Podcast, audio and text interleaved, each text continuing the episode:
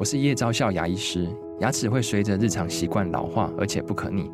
当珐琅质受损，牙齿结构会出现破裂，还有细微的小孔，导致我们牙齿变得又脆弱又敏感。这边我真心推荐贝欧尼修复牙膏，内含 BioHAP 成分，搭配正确的刷牙习惯，经科学实证，可在两周有效让牙齿再矿化，修复受损珐琅质的细微小孔。相关资讯及购买通路，请参考资讯栏连结。本节目由生鲜食材科技出品，欢迎收听数位趋势酱子读，我是科技大叔李学文，我是跨领域专栏作家王维轩 Vivi。我们今天挑的一个专文是来自这个科技新报，它标题叫做“中国经济不妙”，高盛说嗅到了消极的动物精神。哇，科技大叔活到这么大，第一次听过这个词，哎，消极的动物精神。不知道有什么动物是消极的，那就是完全躺平的意思喽，嗯，是不是？好，开头他说啊，美国通膨严重，消费者直到年底仍然在花钱，那全世界可能只有美国独强。Nike 啊，上周预警受到中国、欧洲市场的拖累，预期啊，二零二四年初啊，收入会疲软，将在未来三年内啊，削减二十亿美元的成本，蛮高的，对不对？包括裁员啊，他说这对中国外商是一大警讯哦。高盛的执行长直言，中国现在是消极的动物精神，未来几年哦经济都不会好。是，那根据 Nike 它公布第三季的收入其实并没有太大的变化哦，但是在中国跟欧洲的销售已经放缓，夏季会更糟。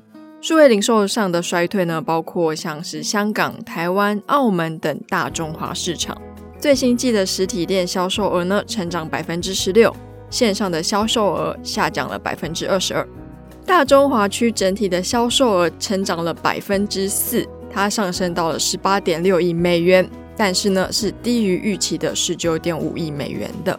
是，报告提到中国消费者支出下降是经济稳定的一个警讯。Nike 啊，将全年的销售预期从中个位数成长。预期下调至只有不到百分之一了。计划三年内啊，削减高达二十亿美元的成本，手段呢，则包括简化产品的种类、提高自动化和技术的使用，还有精简组织啊，就是裁员啊。是，那目前还不知道说他们会裁多少员工，或者裁哪些工厂的员工，但是呢，管理的阶层将会缩减。夏季的 Nike，它有四亿多美元支出是跟遣散费相关哦。外界预期呢，裁员人数可能会超过二零二零年的上一轮裁员，当时他裁员了七百人，付出高达二点五亿美元的遣散费。消息宣布后，二十二日 Nike 的股价下跌就超过了百分之十，竞争对手 Adidas 跟 Under Armour 分别下跌了百分之五跟百分之三。Foot Locker 零售店颇依赖 Nike 的产品，所以它的股价也下跌了百分之四。是，那中国经济不稳导致消费者减少支出，预防性的储蓄也增多了哈，甚至于出现通货紧缩的一个迹象哦。其他中国有大量业务的公司最近也警告未来的疲软。十月，苹果表示，第三大市场中国，它的季营收下降百分之二点二，到一百五十一亿美元，远低于 Wall Street 他们所预测的一百七十亿美元的哈。苹果还要面临中国公家机关跟国有企业啊禁止员工使用 iPhone 等外国的品牌，以及中国消费者转向本土品牌手机的这个压力了。是，再加上很多的外国投资者都纷纷的撤离中国。美国银行策略师他九月就警告了，中国经济停滞造成应用材料、博通、永利度假村跟高通等美国公司不小的风险。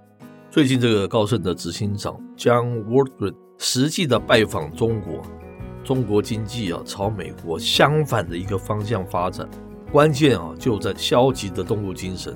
他说：“跟美国不同哦，美国经济啊，从 COVID-19 复苏时出现的是积极的一个动物精神啊。动物精神是美国著名的经济学家凯恩斯他的一个术语。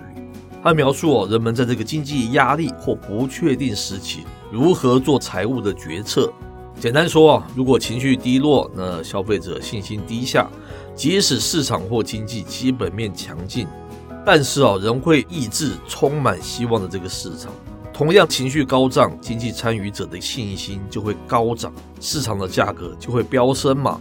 凯恩斯认为，人们在不确定环境做决定的唯一方式就是动物精神引导。Waldron 他基于这点的观察。中国经济的成长将相当长时间的低于趋势。那么，多数的经济学家们也认为，如果中国政府没有充分实施松绑政策并刺激经济，中国的未来会十分的严峻。是，Vivi 才刚从中国大陆回来。那你自己本身第一手的感觉是怎么样呢？真的有像他讲的这样子差吗？消极的动物精神吗？因为我十一月去了上海，十二月去了北京，嗯，其实我有感觉到市场的氛围确实不这么好。怎么说？因为我们这个团队里面刚好有人以前是在上海工作过的，是我们去到上海的一些商场啊、百货公司，基本上一楼以上没看到什么人。他说跟以前是完全不太一样，吃饭不怎么需要排队。那我去北京跟上海机场，那个机场的总人数，两个机场的总人数加起来比台北的松山机场人还少。哇，感觉非常的冷清。是。那我有注意到说，年轻人们好像真的不怎么消费。那唯一会看到他们出现的场景呢，就是有一天晚上刚好走在路上，是不小心走到上海的一条有点像是他们的酒吧街，挤满了很多人在喝酒，可是他们的消费就是酒而已。是，像他们路上也有很多林立的小店啊，我真的没有看过有人走进去买东西的。是，那看起来真的是印证了这篇文章的一个说法，好像起来变成是一种蛮消极的动物精神。是，那我也不知道，因为其实在中国，它的网络购物其实蛮方便的。我不知道这些人是全部透过网络下单呢，还是说就真的都不消费了？这个是我觉得比较难去评断的。但是我有访问到，我们有一些台商在上海跟北京嘛，他说自从就是新冠之后，很多的外商撤出，那他们的撤出是永久性的撤出。包括像一些公司的登记是全部是注销的，嗯，那这波撤出其实对他们的经济影响其实蛮大的，是，因为我就不需要这么多员工了，是，那这边经济活动也少了，加上中美关系就是非常的紧张，他们也不觉得这些外商会再回来，是，所以整体他们也是蛮紧张的，是，那其实也不到多少年前我就去过中国大陆，那跟 V 也描述的这个现象，那是差别是蛮大的。我觉得无论线上经济活动有多活跃，线下还是多少是可以观察出来的。不会人那么少的话，你说那么多店，五百家店只有两百个客人，你说怎么样？它就是一个经济不景气的现象，这是跑不掉，不对？是。那再来，其实台湾新冠疫情的时候，其实路上也没什么人，然后很多店因此就关闭嘛。是。那其实现在慢慢人流都回来了，然后走在路上到处都是人。可是在上海，真的好多店都空着，就是贴着出租，然后整个就是门可罗雀。特别是人口这么多的一个国家，反差比会更大嘛，对不对？那其实这不是一件好事啊！中国怎么样都是全世界很重要的一个消费国。当它经济不再这么畅旺的时候，我觉得对全球来说，特别是我们关心的数位科技来说，我觉得都不太可能会好了哈。希望他赶快找到自己一个新的方向吧，或者是说有很棒的科技产品可以引领全球吧，诸如此类。总是希望他能够经济活络，大家也比较好过一点，对不对？嗯。好，以上内容播到这边告一段落。我是 K 大叔李学文，我是跨领域专栏作家王维轩 Vivi，我们下回见喽，拜拜。